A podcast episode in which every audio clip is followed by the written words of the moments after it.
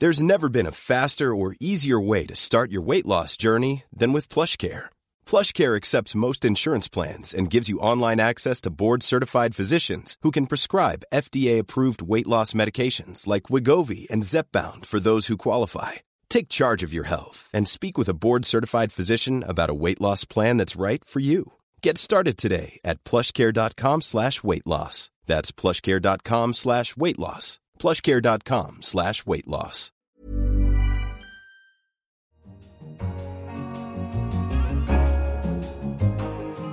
Hello, I'm Anne McElvoy, and you're listening to The Economist Asks. This week, our guest is a man who's been modestly described as the hottest thinker in the world. We're asking Nassim Nicholas Taleb would having more at stake make our leaders better? Our elected representatives make decisions that shape the futures of millions, but often barely touch their own lives. After changing history, many of them are free to retire or head to the golf course. America's interests in security, and America's belief in liberty both lead in the same direction to a free and peaceful Iraq. The British people have voted to leave the European Union, and their will must be respected. And as such, I think the country requires fresh leadership to take it in this direction. Illegal immigration, important. We're going to build the wall, okay? Believe me. We're going to build the wall. Nassim Nicholas Taleb is a former trader, now Distinguished Professor of Risk Engineering at New York University, and author of many best selling books about risk and randomness.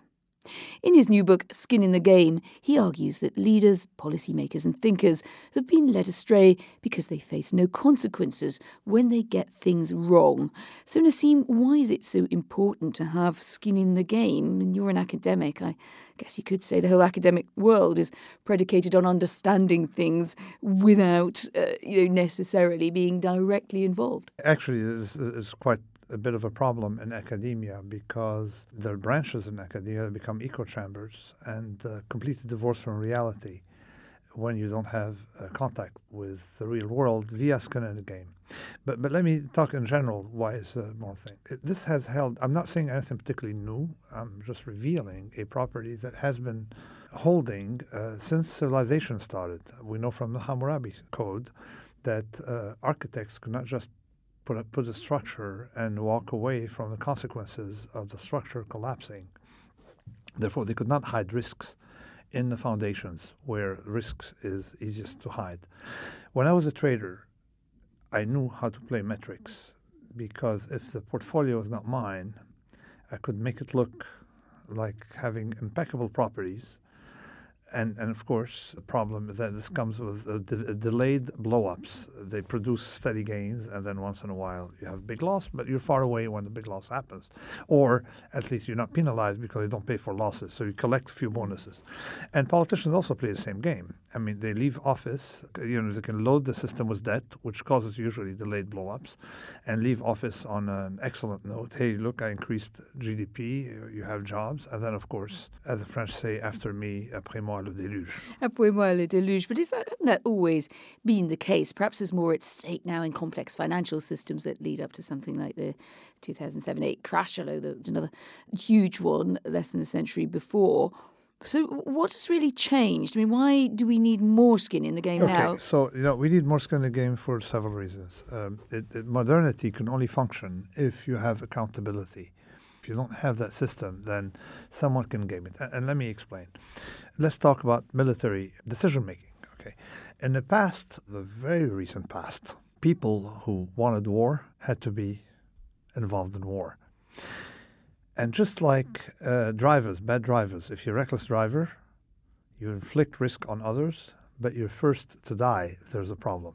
You see, it's the same thing. So you, you have warmonger, a ratio of war, warmongers, but they took risks, so therefore that ratio could not rise enormously because of that constraint. You see, so what has happened is decision makers sitting in think tanks causing invasions, wars, and because they're not accountable they cause regime change. Well, they how, how, again. let, let's let, us let us unpack this. I mean, I been a political journalist for the best part of 20 years and I've covered quite a lot of wars.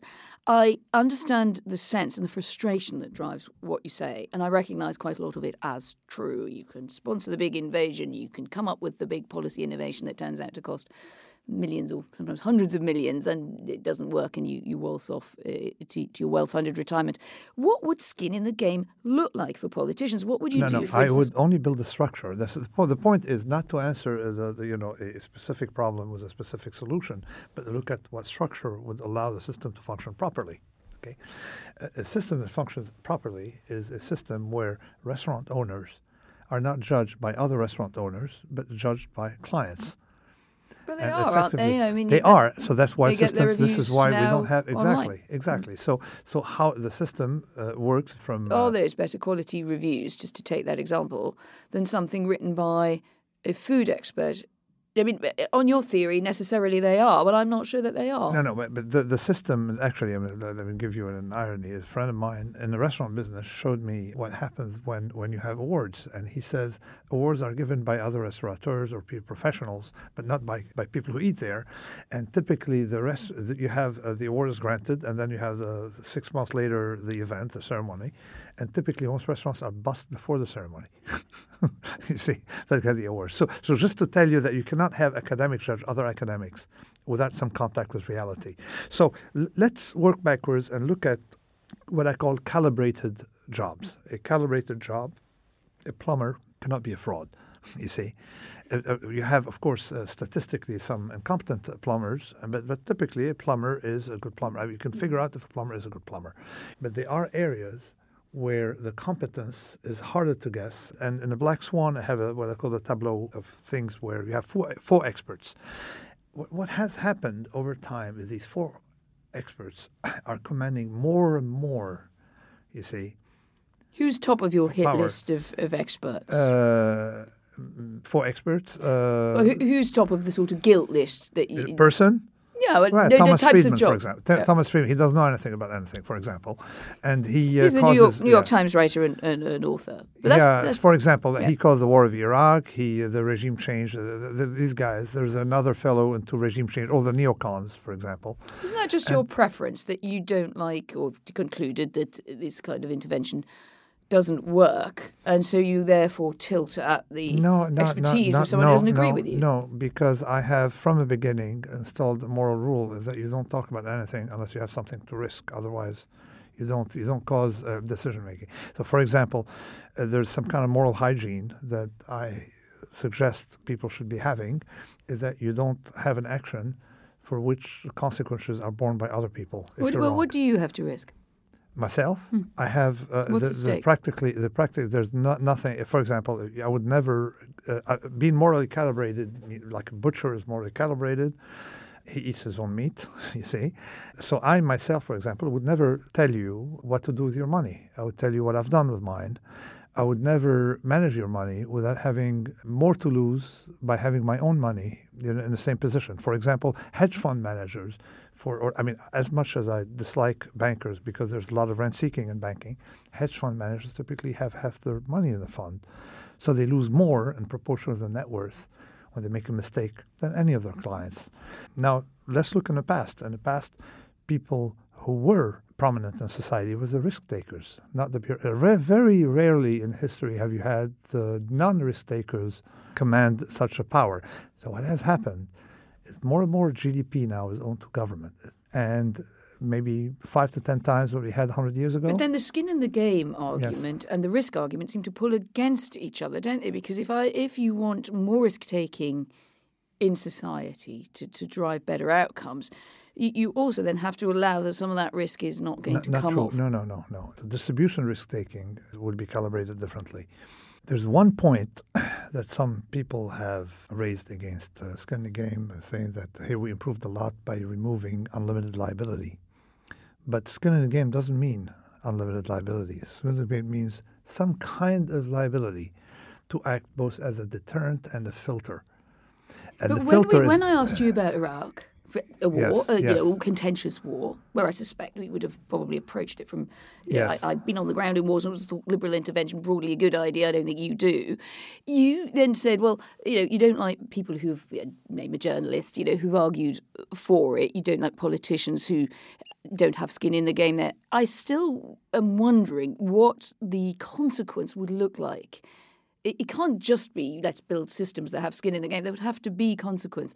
Could you give me an example of what that might look like in practice? Practice, I'm saying, let's be more isolationist. Let people deal with their own business. You know, So it's an uh, anti-intervention Exactly, with the argument, yeah. verbiage. Yes, anti-interventionist approach comes out of it, except if someone aggresses you, someone attacks you directly. You see, but or if you want to be an interventionist, this, then go settle in Iraq if the thing fails. It's morally wrong to be an interventionist while sitting in the suburbs of Washington D.C. writing, uh, you know, thing that brought government into action without How paying can the it price. be morally wrong to simply take a different view, whether it's There's, it's a different. It's not a view. You're causing harm. It is morally wrong to cause harm without if you paying don't, you allow harm to occur, and then you can sit in your Washington suburb feeling smug.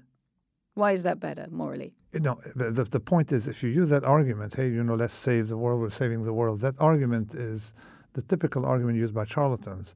Oh, if we don't do that, look what would happen. This is, uh, and actually, I cover quite a bit of uh, what I call charlatanism in the book with virtue signaling, so you can lend yourself.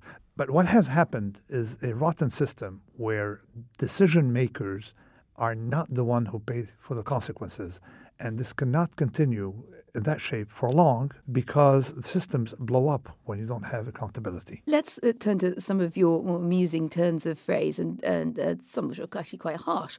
You talk about micro bullshitters and macro bullshitters, just so I know, just in case I might unfortunately fall into this category, you know, which is which and how. Yes, okay. Uh, you know, How uh, we tell It the very. micro? It's, it's practically impossible to micro micro bullshit for a long time because you do it. Uh, in other words, it's like decisions that you have to make repeatedly. Give me an example of And micro bullshit. Micro bullshitter is someone who's predicting the, the weather. Okay, the micro bullshitter cannot be operate for too long.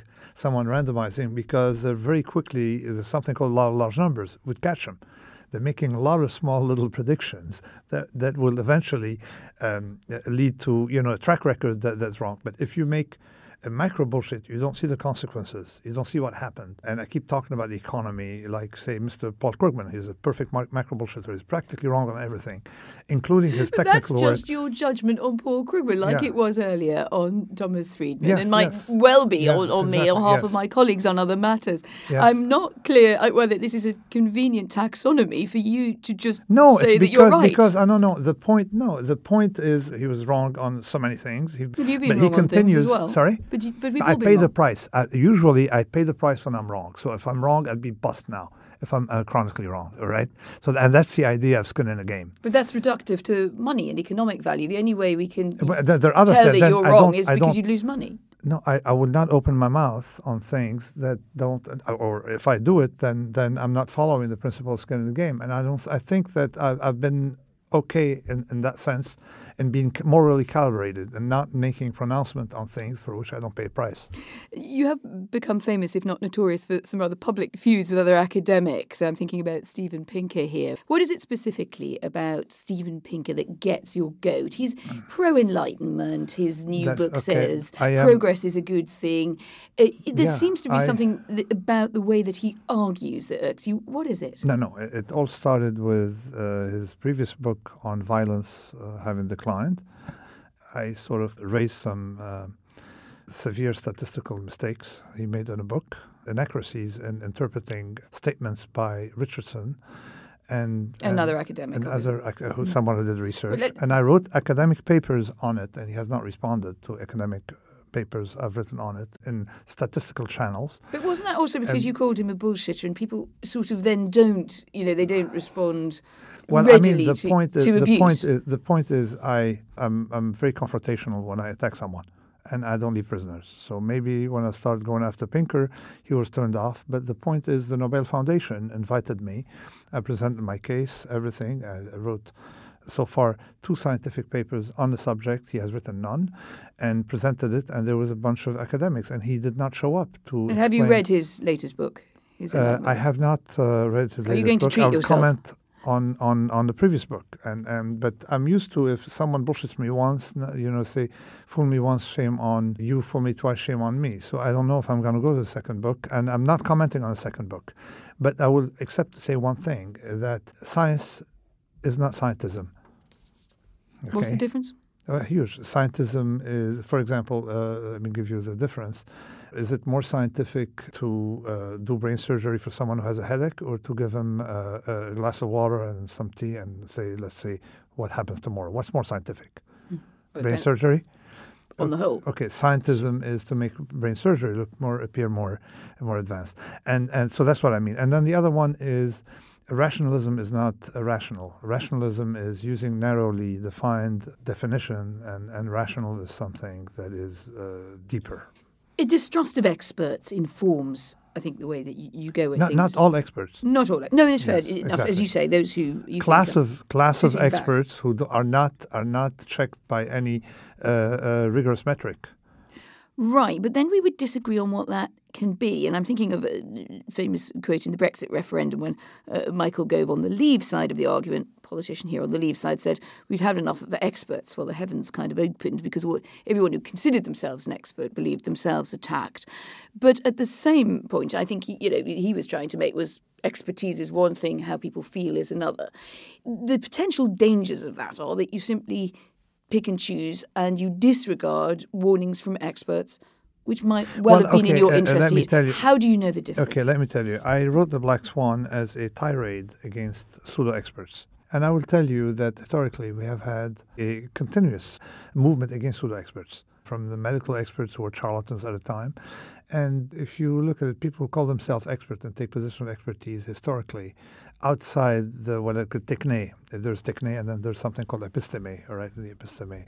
Um, outside the heuristic world of engineering and, you know the, the techne, um, there've been a lot of bullshitters, all right. And and in my uh, later book, you see, these books are but, part of. A, let me finish. Uh, it's part of a collection called Incerto, which is investigation decision making under opacity and uncertainty. And then there's a volume, a penultimate volume for this, was on the Soviet Harvard delusion. Okay, by, by showing that again, your your baker would be an expert at baking, but your uh, microeconomist doesn't flow that an expert in one dom- uh, that having proving expertise in one domain by some people can translate to, to another, and macroeconomists and po- political so-called scientists have not proven any expertise so far. Do you think, for instance, we're sitting in front of a big board here in our studio. It says "The Economist." Yes. So I suppose the clue's in the name, uh, and you're sitting opposite a a journalist. I get the feeling that journalists and economists come quite high up your list some, of distrusted some, some. groups. No, no, some. I mean, you have to uh, realize that I'm writing. I write in newspapers and I express opinions, and I'm writing uh, and I write books, which is in the same profession as journalists, theoretically. But but what I keep saying, I like journalism to be a check on power, not to become a tool of propaganda. And unfortunately, because of monoculture, because of monoculture, because when you don't have skin in the game, you tend to have monoculture because there's some skin in some game that appears. Because of monoculture, I've noticed journalists to cluster to opinions, and they should not cluster. We've lost that diversity of opinions. This is where skin in the game plays a role, you see. Skin in the game is when you take risk for your opinion. And an opinion for me, the value of an opinion is higher when someone has taken risk for it.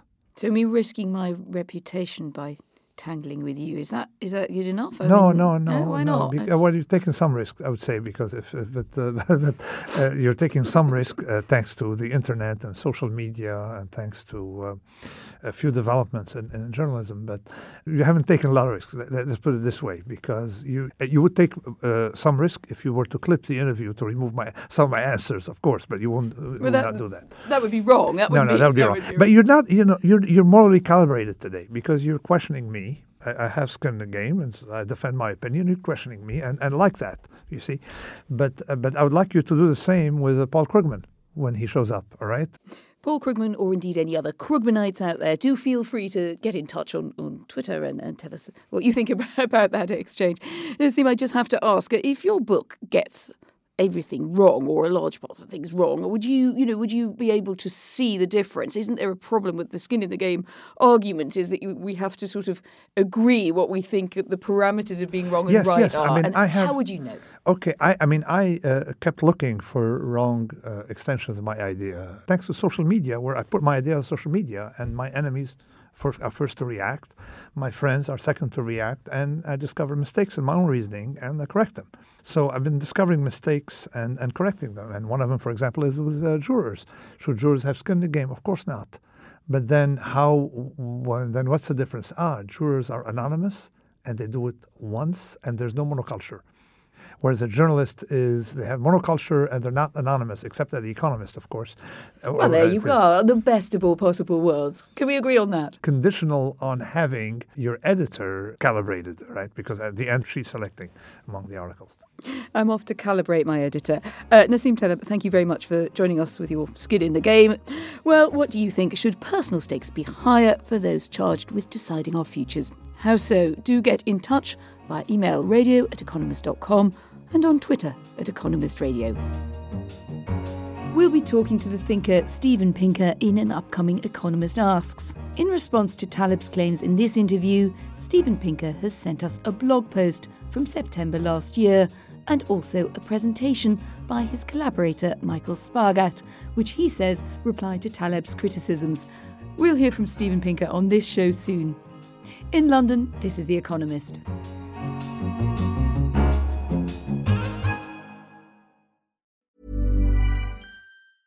Sick of being upsold at gyms? My guy, you're currently a base member. For $90 more, I can upgrade you to our Shred membership. For $130 more, you'll be a Swole member. And for just $300 more, you'll reach Sweat Platinum.